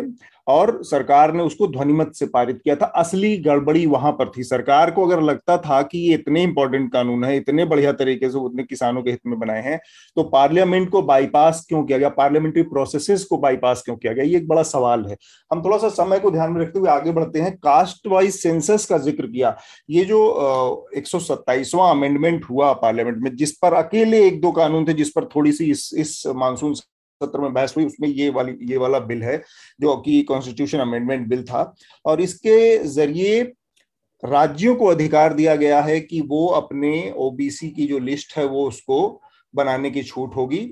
और साथ में वो कैपिंग जो जो कि सुप्रीम कोर्ट ने लगा रखी है कि 50 परसेंट से ऊपर नहीं हो सकता। हालाँकि बहुत सारे राज, राज्यों में उसको छूट मिली हुई है। अब ये मसला एक बड़ा सवाल खड़ा हो रहा है और ये एक बड़ा मोमेंटम बनता जा रहा है, जो है कास्ट वाइज सेंसस का, कि जातिगत आधार पर जो जनगणना है, वो होगी कि नहीं होगी? तो तमाम विपक्षी दलों ने साफ़ कर दिया है कि वो जातिगत आधार पर जनगणना करवाना चाहते हैं। एनडीए के जो सदस्य हैं, वो भी, उसमें भी कई लोगों ने मतलब नीतीश कुमार की पार्टी ने जातिगत आधार पर जनगणना की मांग की है अनुप्रिया पटेल की पार्टी ने मांग की है और उनकी अपनी सांसद संगमित्रा संघमित्रा ने भी मांग की कि ये होना चाहिए। अब एक बड़ा महत्वपूर्ण मसला है। मैं जानना चाह रहा था कि अभय जी और आनंद थोड़ा सा अगर बताएँ कि ये जो मुद्दा है कितना महत्वपूर्ण मुद्दा है? जातिगत आधार पे अगर जनगणना की बात हो रही है तो भारतीय जनता पार्टी को क्या दिक्कत है? देखिए इसमें तो उन्नीस सौ के आधार पर ये होना चाहिए अतुल जी इसका एक छोटा सा इतिहास है भाजपा से संबंधित। 2018 में गृह मंत्रालय में एक बैठक हुई कि जनगणना कैसे होगी तत्कालीन गृह मंत्री श्री राजनाथ सिंह उसकी अध्यक्षता कर रहे थे हम्म। और उस बैठक के बाद में राजनाथ सिंह जी ने बत कहा कि अगली जनगणना में ओबीसी जातियों की गिनती होगी हम्म। उसके बाद राष्ट्रीय स्वयंसेवक संघ के सर कार्यवाह भैया जी जोशी ने कहा कि संघ जनगणना में श्रेणियाँ दर्ज करने के खिलाफ नहीं है लेकिन जाति को एक श्रेणी के रूप में दर्ज करने का वो विरोध करता है हम्म। उसके बाद भाजपा ने सवाल के ऊपर चुप्पी साध ली। पलट गई। आरटीआई भी डाली गई हम्म। ये पूछने के लिए कि भाई उस मीटिंग में क्या हुआ था उसके बारे में बताया जाए। तो सरकार ने कह दिया कि हमारे पास उस मीटिंग के मिनट्स नहीं है इसलिए उस मीटिंग के बारे में हम कुछ भी नहीं बता सकते। हाँ। अब आप जो उस वक्त गृह मंत्री का वक्तव्य था वो भी बड़ा महत्वपूर्ण वक्तव्य है। उन्होंने कहा था कि अगली जनगणना में ओबीसी जातियों की गिनती होगी। जी। यानी अगर वो बात सही थी तो ये भाजपा सरकार ऊँची जातियों की गिनती कराने के लिए तैयार नहीं थी। देखिए जब जब जातिगत जनगणना की बात आती है तो सारी जातियों की जनगणना उसमें होनी चाहिए। हाँ बिल्कुल। संविधान इजाज़त देता है तो अनुसूचित जातियों की जनजातियों की जनगणना तो शुरू से हो रही है। हम्म। यानी 24 भारत की तकरीबन 24 फ़ीसदी आबादी की जातियाँ गिनी जाती हैं पहले से गिनी जाती हैं। हम्म। अब रह गया ओबीसी जातियों की गिनती नहीं होती है और उसके बाद जो जो द्विज कहलाते हैं ट्वाइस बॉन्ड्स हैं मतलब जो है ऊँची जातियाँ हैं उनकी गिनती नहीं होती है केवल। हम्म। तो अगर गृह मंत्री कहना है ये था कि गिनती ओबीसी जातियों की होगी। हम्म, उन्होंने ये नहीं माना था कि ऊँची जातियों की भी गिनती होगी। हम्म। बाद में जब संघ ने हस्तक्षेप किया तो उस ओबीसी जातियों की गिनती से भी मुकर गए वो लोग। हम्म। तो एक तो ये बात ये है, है संघ की विचारधारा जो है वो किसी भी तरीके से ऐसा कोई काम सरकार को नहीं करने देगी जिससे जातियों की पहचान उनकी अस्मिता और ज़्यादा मज़बूत हो। और उस, उसके आधार पर वो अपनी तरह तरह की राजनीति में दावेदारियाँ करें। हम्म। ऐसा वो करेंगे तो हिंदुओं की राजनीतिक एकता बनाने का जो स्वप्न है उनका जो कई जगह उन्होंने एक सीमा तक बनाई भी है जो उत्तर प्रदेश में 40 से 50 फ़ीसदी हिंदुओं की एकता उन्होंने बनाई है गुजरात में बड़े पैमाने पर वो हिंदू राजनीतिक एकता बना चुके हैं और भी उनकी कई प्रयोगशालाएँ हैं इस देश में जहाँ पर वो हिंदू राजनीतिक एकता बनाने की कोशिश करते हैं हम्म। तो वो उनकी प्रयोगशाला वो वो उनका जो प्रयोग जो है वो खतरे में पड़ जाएगा। जी। इसलिए वो जातिगत जनगणना करने के लिए तैयार नहीं है। हम्म बिल्कुल ठीक। आनंद आप इसको कैसे देख रहे हैं? ये जो सरकार की पूरी मंशा है कि पहले सरकार ने कुछ कहा और हमने देखा कि सरकार ने 2011 में सोशियो इकोनॉमिक डाटा के तहत ये आंकड़े इकट्ठा किए थे और उसके बावजूद उसने उसको जारी नहीं किया। वो सरकार धार्मिक आंकड़े तो जारी कर देती है। मुसलमानों के आंकड़े क्योंकि उससे उसको मज़ा आता है उसका काम होता है उसके पोलराइजेशन में फ़ायदा मिलता है वो एक डर, एक डर भी पैदा होता है वो हो, हो मुसलमानों की आबादी point zero zero zero four percent बढ़ गई है ना दस साल में ये सब जो भी हो। लेकिन जातियों के नाम पर वो अब पीछे हट रही है एकदम से मुकर जा रही है। तो इसको कैसे देख रहे हैं? आपको क्या लगता है? मतलब बीजेपी की मजबूरी क्या है इसमें?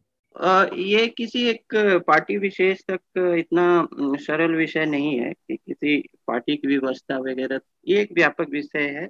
और इसमें कई चीज़ें हैं। जो 2010 में भी जो बात कही गई थी जनगणना की, वो जो उसमें डुप्लीकेशन ऑफ़ डेटा था, जैसे एक ही जाति को अलग अलग कॉलम्स में डाल दिया गया था तो उस समय जो वो एक फ्लॉड डेटा के आधार पे उसको बहुत मान्यता नहीं मिली थी और उसे यूपीए सरकार ने भी डिस्कार्ड किया था। बाद में भी उसकी जो वैलिडिटी नहीं रही क्योंकि मेथोलॉजिकल उसमें प्रॉब्लम्स थे।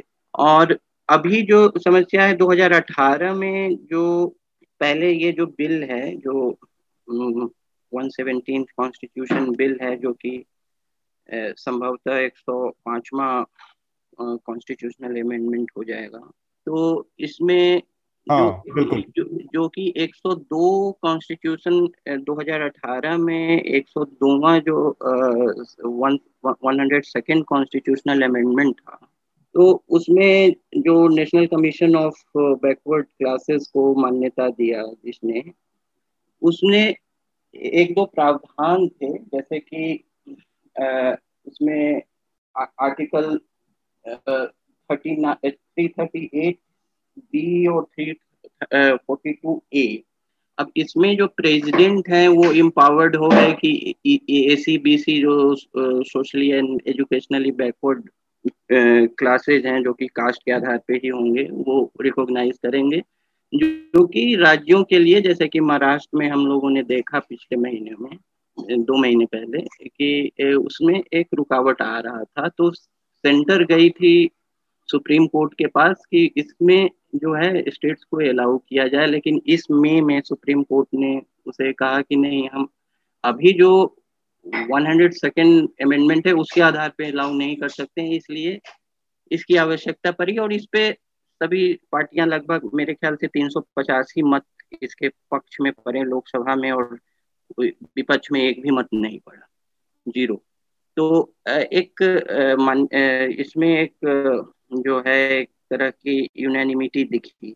लेकिन जो आप कास्ट सेंसस का कह रहे हैं तो कास्ट सेंसस पिछली बार 1931 में हुआ था। हाँ. इसके बाद हुआ ही नहीं।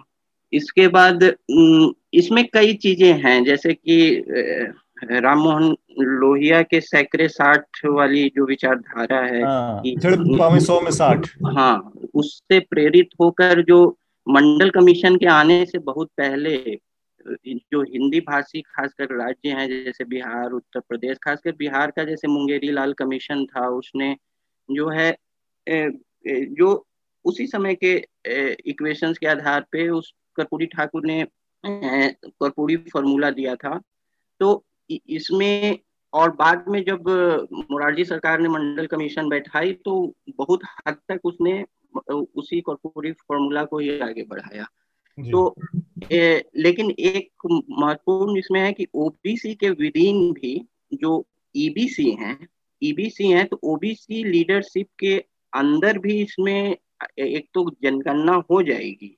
लेकिन जो जैसे बिहार में दिखा नब्बे के बाद लालू नीतीश के टकरार में वगैरह कि ईबीसी e का जो मुद्दा क्योंकि जो जैसे यादव हैं कुर्मी हैं कोयरी हैं जो कि ज़्यादा ओबीसी में भी संपन्न वर्ग हैं हम्म। तो उस उन, उन, उन, उन उनका जो राजनीति सशक्तिकरण तो काफ़ी हो गया रूरल हम्म। पॉलिटिक्स से और मतलब लेकिन जो नीची का जैसे बिहार में 112 से ज़्यादा जातियाँ हैं जो ओबीसी के अंदर हैं तो हम्म। ये ओबीसी लीडरशिप के विदिन भी नहीं है और बीजेपी की जहाँ तक है बीजेपी इसमें जो है एक दुविधा में फंसी हुई है एक तो है कि हिंदी जो भाषी प्रदेश है हिंदी पट्टी जिसे कहते हैं उसमें ओबीसी से काफ़ी ड्रिवेन इनकी पॉलिटिक्स रही है। अभी बिहार में ही जो है पचहत्तर में चौहत्तर में से इनके जो है तैतीस या चौतीस ओबीसी ओबीसी एम एल है उत्तर प्रदेश का आंकड़ा क्या है पता नहीं लेकिन काफ़ी ओबीसी। तो ये जो संघ परिवार का जो विस्तार हुआ है वो ओबीसी ड्रिवन काफ़ी रहा है और काफ़ी मुखर इनके OBC M P M L भी हैं। लेकिन ये जो है एक व्यापक कंसोलिडेशन जो है एक हिंदू आइडेंटिटी पे करना चाहते हम्म। और व्यापक कंसोलिडेशन में ये सब जाति समूह से का सशस्त्रीकरण तो हुआ है लेकिन वो टकराव में आ सकता है कंसोलिडेटेड हिंदू आइडेंटिटी से। ये बेसिकली वो एक एंजाइटी है जो हिंदुत्व की की पहचान के ऊपर अगर इन जातियों की अपनी पहचान के मुद्दे सामने आते हैं मजबूर की किस तरह की स्थिति है नौकरियों में और बाकी शिक्षण संस्थाओं में तो उससे वो पहचान की एक स्थिति मज़बूत हो सकती, जो कि आरएसएस को हमेशा लगता है और वो कि ये उसके अपनी विचारधारा के खिलाफ जाती है।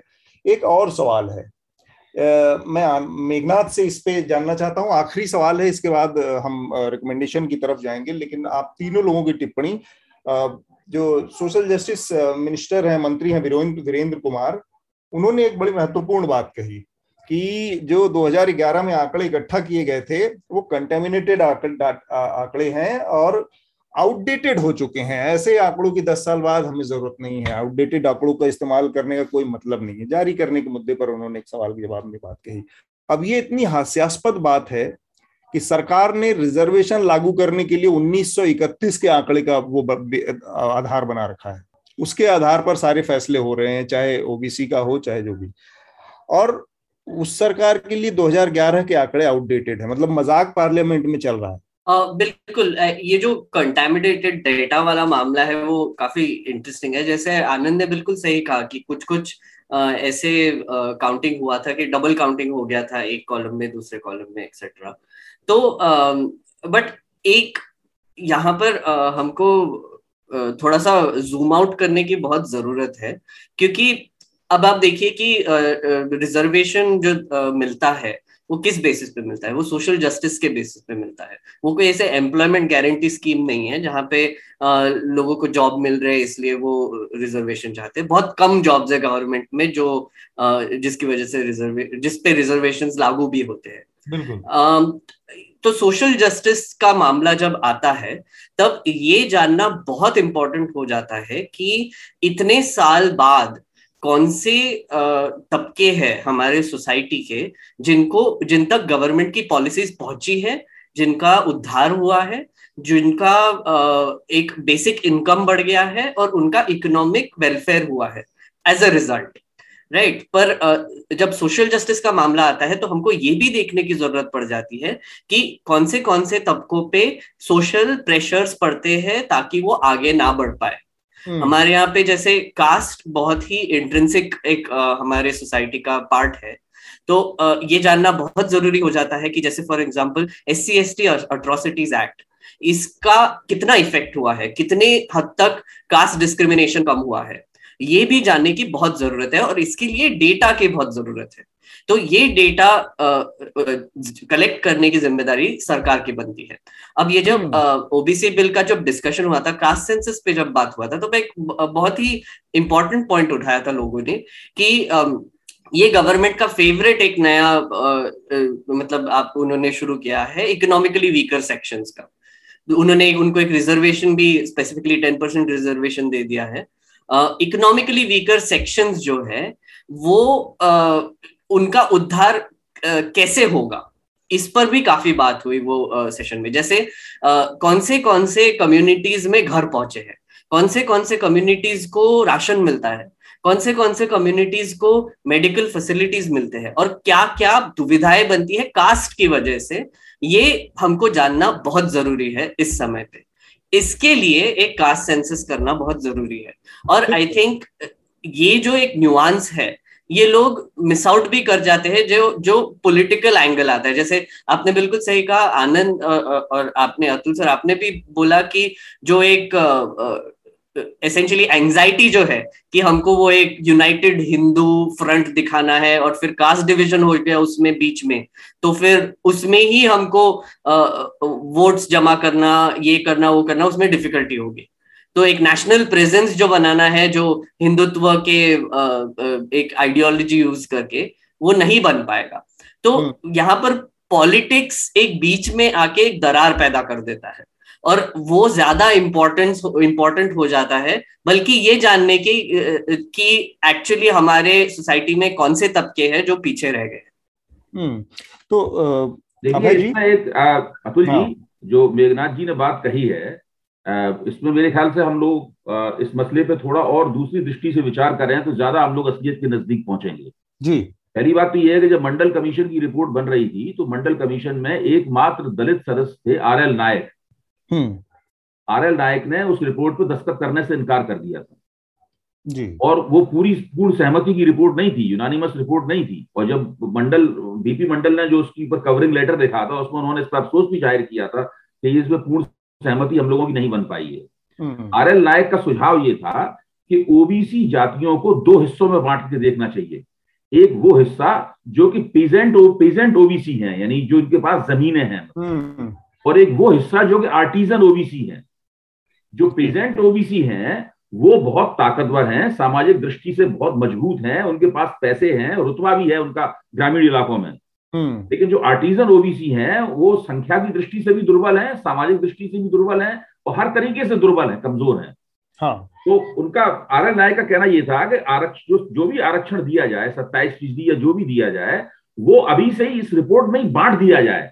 लेकिन बी, लेकिन बीपी मंडल ने उनकी इस सिफारिश को खारिज कर दिया और अच्छा। उनकी इस सिफारिश को न वीपी सिंह ने जब इस रिपोर्ट को लागू किया 1990 में तब उन्होंने भी इसकी इसको इसकी तरफ़ जानबूझ कर ध्यान नहीं दिया क्योंकि जो अपर ओबीसी है यानी जो मज़बूत तबका है ओबीसी का उसके वोट और उसका समर्थन सब पार्टियों को चाहिए।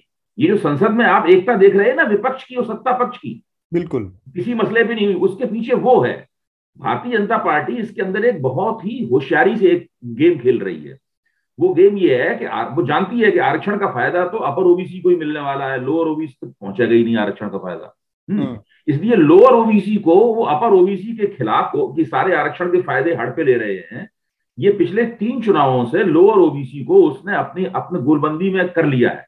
हिंदुत्व की एकता में शामिल कर लिया है।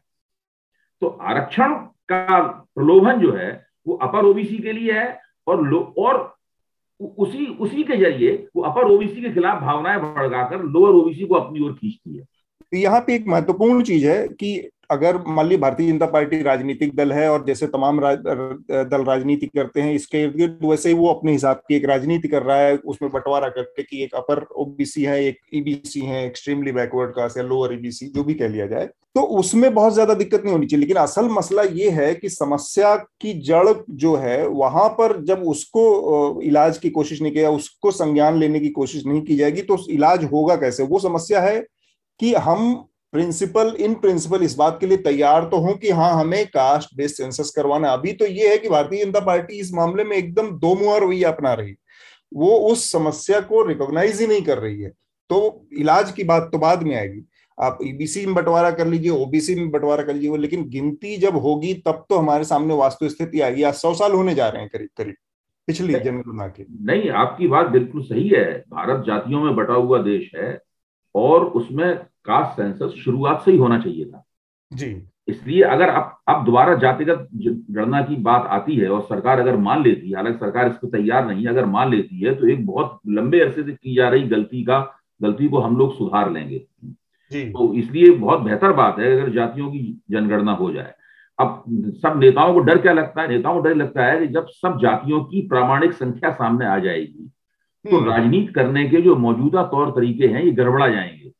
ठीक बात बहुत सारे तरीके जो है वो काम के ही नहीं रह जाएँगे हम्म। यहाँ तक कि जो लोग सामाजिक न्याय की राजनीति करते हैं अगर उनका ये उन्हें ये मुगालता है कि इससे केवल उन्हें ही सबसे ज़्यादा फ़ायदा होगा तो वो गलत फहमी में है हम्म। वीपी सिंह ने मंडल कमीशन की रिपोर्ट लागू लागू की थी उससे उन्हें कोई फ़ायदा व्यक्तिगत रूप से कोई फ़ायदा नहीं हुआ उनकी राजनीति उसके बाद से समाप्त हो गई पूरी समाप्त हो गई बिल्कुल ठीक तो इस तरह के कदमों के नतीजे क्या निकलते हैं आखिर में इसके बारे में कोई नहीं कह सकता कि इसका दरअसल लाभ किसको होगा लेकिन हाँ। मैं इतना कम से कम कह सकता हूँ कि एक ये एक जिस तरह मंडल के बाद देश की राजनीति बदल गई लंबे अरसे के लिए और अब कम से कम तीस वर्ष चालीस साल होने जा रहे हैं मंडल हम्म। कमीशन तीस साल होने जा रहे हैं अगर जातिगत जनगणना हुई जैसे ही उसके परिणाम आएँगे भारत की राजनीति एक बार फिर बदल जाएगी करवट लेगी। ठीक बात। आनंद आपको कुछ कहना है आखिरी? नहीं तो फिर हम रिकमेंडेशन की तरफ़ बढ़ेंगे। नहीं नहीं आप रिकमेंडेशन की ओर बढ़ सकते हैं। तो आ, हमारी जो आखिरी प्रक्रिया रिकमेंडेशन का हम वो पूरा कर लेते हैं। इसके बाद मेघनाथ एक दो अपीलें हैं हमारी हमारे एनालिसिस के बारे में हमारे सब्सक्राइबर्स के बारे में हमारे जो डेस्कॉर्ड सर्वर के बारे में वो उनके बारे में बात करेंगे मेघनाथ लेकिन सबसे पहले मैं चाहता हूँ कि रिकमेंडेशन पूरा कर लें क्योंकि अभय जी को शायद जाना भी है कहीं। तो सबसे पहले मैं चाहूँगा मेघनाथ आप अपना रिकमेंडेशन दें हमारे श्रोताओं के लिए। मेरे इस हफ़्ते की रिकमेंडेशन मैंने एक बहुत ही इंटरेस्टिंग बुक पढ़ी the art of conjuring alternate realities ये शिवम शंकर सिंह और आनंद वेंकट नारायण ने लिखी है। एसेंशियली um, ये इंफॉर्मेशन वॉरफेयर के बारे में है और काफ, काफ़ी इंटरेस्टिंग बुक है। इसमें एक फिलोसॉफिकल कॉन्सेप्ट जो है कि कैसे हम जो इंसान होते हैं वो हमारे आजू बाजू के इंफॉर्मेशन से बने हुए होते हैं। और जब कोई पॉलिटिकल पार्टी या फिर कोई कंपनी या फिर एडवर्टाइजर्स ये जब इंफॉर्मेशन मैनिपुलेट करना चालू करते हैं तो उसका इफ़ेक्ट एक इंसान पे कैसे पड़ सकता है और उसका डेमोक्रेसी पे क्या इफ़ेक्ट हो सकता है उसके बारे में एक बहुत ही खूबसूरत किताब है आ, मैं ये रेकमेंड करना चाहूँगा। इसका हमने एक इंटरव्यू भी किया है वो जल्द ही आएगा दोनों ऑथर्स के साथ। दूसरा मैं रेकमेंड करना चाहूँगा एक वीडियो देखा मैंने। India two point seven billion capital project explain एक यूट्यूब वीडियो है नियो करके एक चैनल है उनका है। uh, उन्होंने बेसिकली सेंट्रल विस्टा पे एक वीडियो बनाया वो अच्छा मतलब बहुत ही इंटरेस्टिंग एक्सप्लेनर है काफ़ी अच्छे से उन्होंने मैप दिखाया है क्या क्या चेंजेस आने वाले हैं सेंट्रल विस्टा में और कैसे होने वाला है सब कुछ वो पूरा हिस्ट्री भी दी है उसकी तो मैं वो ज़रूर रेकमेंड करूँगा। और आ, मेरा एक तीसरा रिकमेंडेशन है छोटा सा आ, कि मैंने एक गेम खेलना शुरू किया है इसका नाम है मॉन्स्टर सेंचुरी अगर आपके आप में से श्रोताओं में से कोई पोकेमोन फ़ैन होंगे जिन्होंने पोकेमोन के पहले गेम खेले होंगे तो मैं ये गेम ज़रूर रेकमेंड करूँगा क्योंकि ये बहुत अच्छा है पोकेमोन से कई ज़्यादा अच्छा है तो ज़रूर ट्राई कीजिए। आनंद आपका रिकमेंडेशन हाँ मेरा रिकमेंडेशन एक तो ये जो कास्ट सेंसस पे चर्चा हो रही थी इसी से संबंधित इसके कास्ट सेंसस के हमने ज़्यादातर हम लोगों ने तर्क देखा उसके समर्थन में। जी। लेकिन उसके विरोध में भी कुछ तर्क थे समय के अभाव के कारण मैं सोचा कि उसे इस रिकमेंडेशन के ही थ्रू ही बताऊँ। तो ए, ए, 2010 में जब कास्ट सेंसस हुआ था तो प्रताप भानु मेहता ने एक लेख लिखा था कास्ट एंड आई। उसमें उन्होंने कहा था कि कैसे कास्ट सेंसस जो है एक इस तरह से इंस्टीट्यूशनलाइजेशन है पेरेनियल इंस्टीट्यूशनलाइजेशन है कि कास्ट और भारतीय समाज जो है या इंडिविजुअल आइडेंटिटी कभी खत्म नहीं होगी और एक तरह से ये एक स्टेट सपोर्टेड इंस्टीट्यूशनलाइजेशन होगा कास्ट का तो आ, इस पे उन्होंने और इससे संबंधित तर्क दिए थे कास्ट सेंसस कास्ट सेंसस नहीं करवाने के हम्म। तो caste and I Pratap Bhanu Mehta का वो लेख जो कि कास्ट सेंसस के के खिलाफ जो एक बौद्धिक विरोध है। हम्म। और दूसरा जो है जो आज की चर्चा से संबंधित नहीं है कि ओलंपिक्स पे ईएसपीएन पे जो जोनाथन सेल्वराज जो हैं वो नॉन क्रिकेट स्पोर्ट्स ज़्यादा कवर करते हैं। उनके लेख और विश्लेषण जो कि आम जो स्पोर्ट्स कवरेज और कमेंट्री या लेख हम लोगों ने देखा उससे अलग है कई अलग पर्सपेक्टिव्स भी देता है। हम्म। तो वो तीसरा एक रिकमेंडेशन है मेरा खैर आज के लिए यही दो। क्योंकि तीर काफ़ी लंबा हो जाएगा तीसरा का भी वर्णन करने में। नहीं ऐसा कुछ नहीं है अगर आप चाहे तो दे सकते हैं। ठीक है आज के लिए यही दो है जो तीसरा रिकमेंडेशन है मैं अगली बार आऊँगा तब। बात। अभय जी आप क्या रिकमेंड करेंगे हमारे श्रोताओं को? देखिए मैं तो मेरी मेरी रिकमेंडेशन तो हमेशा यही होती है कि सब लोगों को अपना आलोचनात्मक विवेक जो है वो जागृत रखना चाहिए। जी। और बिना उसके लोकतंत्र की बहबूदी नहीं हो सकती है। हम्म। और सरकार की कोशिश हमेशा रहती है कि हर चीज़ का सरकारीकरण कर दिया जाए। सरकार को राष्ट्र का देश का सबका पर्याय सभ्यता का संस्कृति का सबका पर्याय बना दिया जाए मतलब कि सरकारी सब कुछ है मतलब हम्म। तो अगर आप आलोचनात्मक विवेक जागृत रखेंगे तो उससे सरकार भी ठीक काम करेगी और देश भी ठीक चलेगा और जनता का जो शिक्षण है जो पेडोगोजी ऑफ़ ऑपरेस्ट है और पेडोगोजी ऑफ़ पीपुल है उस उसकी हुलिया भी थोड़ी बहुत दुरुस्त रहेगी हम्म। मैं आजकल मुख्य तौर पर भाषा और ज्ञान की रचना जो नॉलेज प्रोडक्शन है और लैंग्वेज हाँ। का क्वेश्चन है इसके ऊपर काम कर रहा हूँ अगर कभी आप लोगों को इसमें रुचि हो तो बताइएगा इसके ऊपर चर्चा करेंगे। ठीक बात। आ, मेरे पास दो रिकमेंडेशन है। एक तो एक अमेजोन प्राइम पर एक फ़िल्म है जर्नलिज्म के ऊपर एक पत्रकार के की कहानी है। उसका उसका नाम है किल द मैसेंजर और बड़ी दिलचस्प कहानी है। एक रिपोर्टर कैसे किसी स्टोरी के पीछे भागता है कैसे उस स्टोरी को निकालता है। और ये इतनी बड़ी स्टोरी है, मैं अगर संक्षेप में बताऊँ, अगर स्पॉइलर ना हो लोगों के लिए तो ये स्टोरी है कि अमेरिका में कैसे सी आई ए एटीज के दौर की कहानी है, कैसे सी आई ए जो वहाँ की इंटेलिजेंस एक एजेंसी है, वो वहाँ की ब्लैक आबादी के बीच में खुद एक सेंट्रल अमेरिकन कंट्रीज़ से कोकेन यानी ड्रग मंगाती थी, बिकवाती थी और उस पैसे का इस्तेमाल उस सेंट्रल अमेरिका मैं देश का नाम नहीं बता रहा हूँ और भी चीज़ें क्योंकि आपको फिर फ़िल्म में मज़ा ना आया उस पैसे का इस्तेमाल फिर उस सेंट्रल अमेरिकन कंट्री में जो विरोधी गतिविधियाँ थी, जो इंसर्जेंसी थी, उसको उसमें पैसा पंप करने के लिए इस्तेमाल होता था। मतलब अपनी आबादी के बीच में ब्लैक आबादी के बीच में ड्रग के पैसे से सीआईए वहाँ पर एक विरोधी विद्रोही आंदोलन चला रही थी। और एक जर्नलिस्ट को इस बात की पता, की खबर लगती है वो इस रिपोर्ट को फॉलो करता है, इस रिपोर्ट को निकाल के ले आता है। स्टोरी पब्लिश होने के बाद सीआईए जो कि बहुत पावरफुल एजेंसी है, वो वॉशिंगटन पोस्ट न्यूयॉर्क टाइम्स जो बड़े अखबार हैं, उनके ज़रिए एक पूरा प्रोपेगेंडा कैंपेन चलाता है कि ये स्टोरी फेक थी। उस रिपोर्टर के ऊपर तमाम तरह के प्रेशर बनाए जाते हैं, उसको परिवार को निशाना बनाया जाता है, उसके घर पे निगरानी बिठा दी जाती है, भागना पड़ता है इधर। और इन तमाम चीज़ों के बीच में वो रिपोर्टर अपनी स्टोरी पर कायम रहता है और अंततः जाकर उस स्टोरी पर 98 99 में कार्रवाई भी होती है। सीआईए के जो डायरेक्टर है, उनको इस्तीफा देना पड़ता है। जाते हैं वो इस्तीफा देकर और एक्सेप्ट करते हैं कि हाँ उन्होंने ये काम किया था। लेकिन वो दौर वो था जब पूरा का पूरा अमेरिका ही नहीं, बल्कि पूरी दुनिया, बिल क्लिंटन और मोनिका लिवेंस्की के सेक्स अफेयर में फंसा हुआ था, स्कैंडल में फंसा हुआ था। और वो खबर उस समय दब गई थी। तो वो उतनी बड़ी खबर थी। बाद में 2007 में उस गैरी वेब जो उनका, जर्नलिस्ट है, उनका नाम है।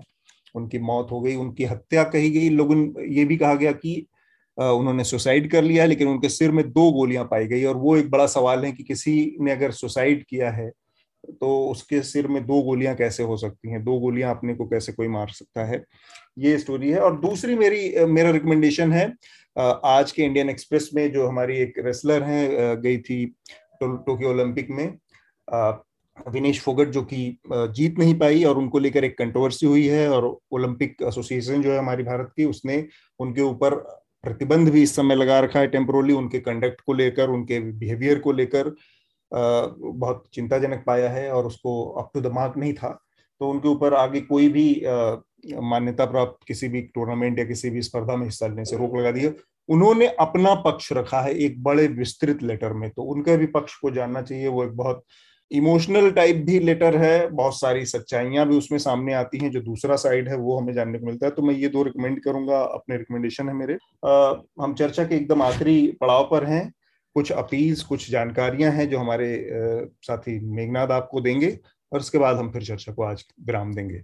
एक और रिकमेंडेशन uh, एक्चुअली uh, जो मैं आखिरी में ही देना चाहता था क्योंकि ये हमारे uh, अपील से जुड़ा हुआ भी है।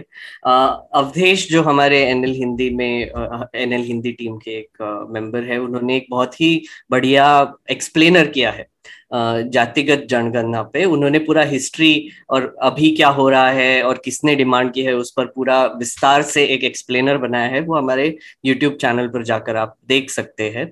और ऐसे जो एक्सप्लेनर्स है, वो आपको और कहीं नहीं मिलेंगे।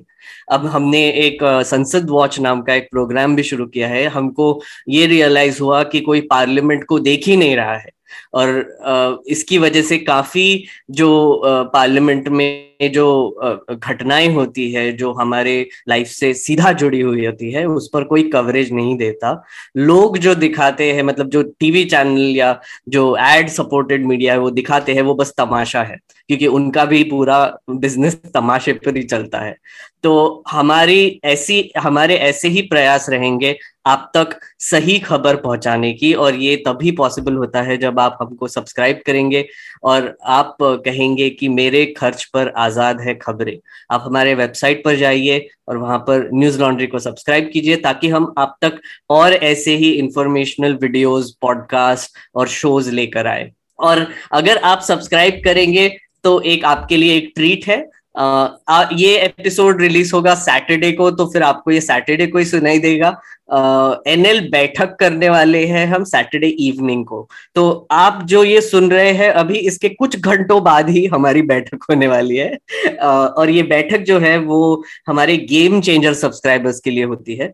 uh, यहाँ पर आपको हमारे पूरे एडिटोरियल और मैनेजमेंट टीम से बात करने की का एक चांस मिलेगा। और यहाँ पर सब्सक्राइबर्स जो होते हैं वो कम होते हैं तो आपको एक विस्तार से हमसे बात करने का आपको मौका मिलेगा तो ज़रूर आइए और हमारे बैठक अटेंड कीजिए। हम्म, ठीक बात। और एक छोटी सी जानकारी हमारा डिस्कॉर्ड सर्वर भी है वहाँ पर भी आप हमारे टीम के सदस्यों से सवाल पूछ सकते हैं खासकर वहाँ पर हिंदी टीम का एक अलग से चैनल है वहाँ पर जाएँ और हिंदी टीम से अगर आपके कोई सवाल हो मेघनाथ से मुझसे शार्दुल से आनंद से, किसी से भी तो वो वहाँ पर आप अपने सवाल पूछ सकते हैं, टीम के किसी सदस्य से, वो लोग भी जवाब देते हैं। इसके अलावा और भी कुछ मेघनाथ आपके दिमाग में? आ, नहीं मैं वो डिस्कॉर्ड सर्वर के बारे में एक्चुअली एक और चीज़ जोड़ना चाहूँगा कि हमारा वहाँ पर एक चैनल भी है चर्चा लेटर्स करके। वहाँ पर आप अगर वहाँ पर कमेंट छोड़ेंगे तो हम अपने एपिसोड में वो इंक्लूड भी करेंगे। और अगर आपको हमको एक ईमेल लिखना होगा तो आप सब्सक्राइब कीजिए और हमारे वेबसाइट पर जाकर एक अलग सा ईमेल टैब है वहाँ पर आप हमको डायरेक्टली हमारे टीम को आप ईमेल भेज सकते हैं और हम वो भी चर्चा में पढ़ेंगे। जी ठीक बात। बहुत बहुत शुक्रिया मेघनाथ आपका आनंद आपका। शुक्रिया। और अभय जी आपका भी। बहुत बहुत बहुत धन्यवाद। सब साथियों ने बहुत अच्छी चर्चा की बहुत बहुत शुक्रिया। न्यूज़ लॉन्ड्री के सभी पॉडकास्ट ट्विटर आई और दूसरे पॉडकास्ट प्लेटफॉर्म पे उपलब्ध हैं। खबरों को विज्ञापन के दबाव से आज़ाद रखें न्यूज़ लॉन्ड्री को सब्सक्राइब करें।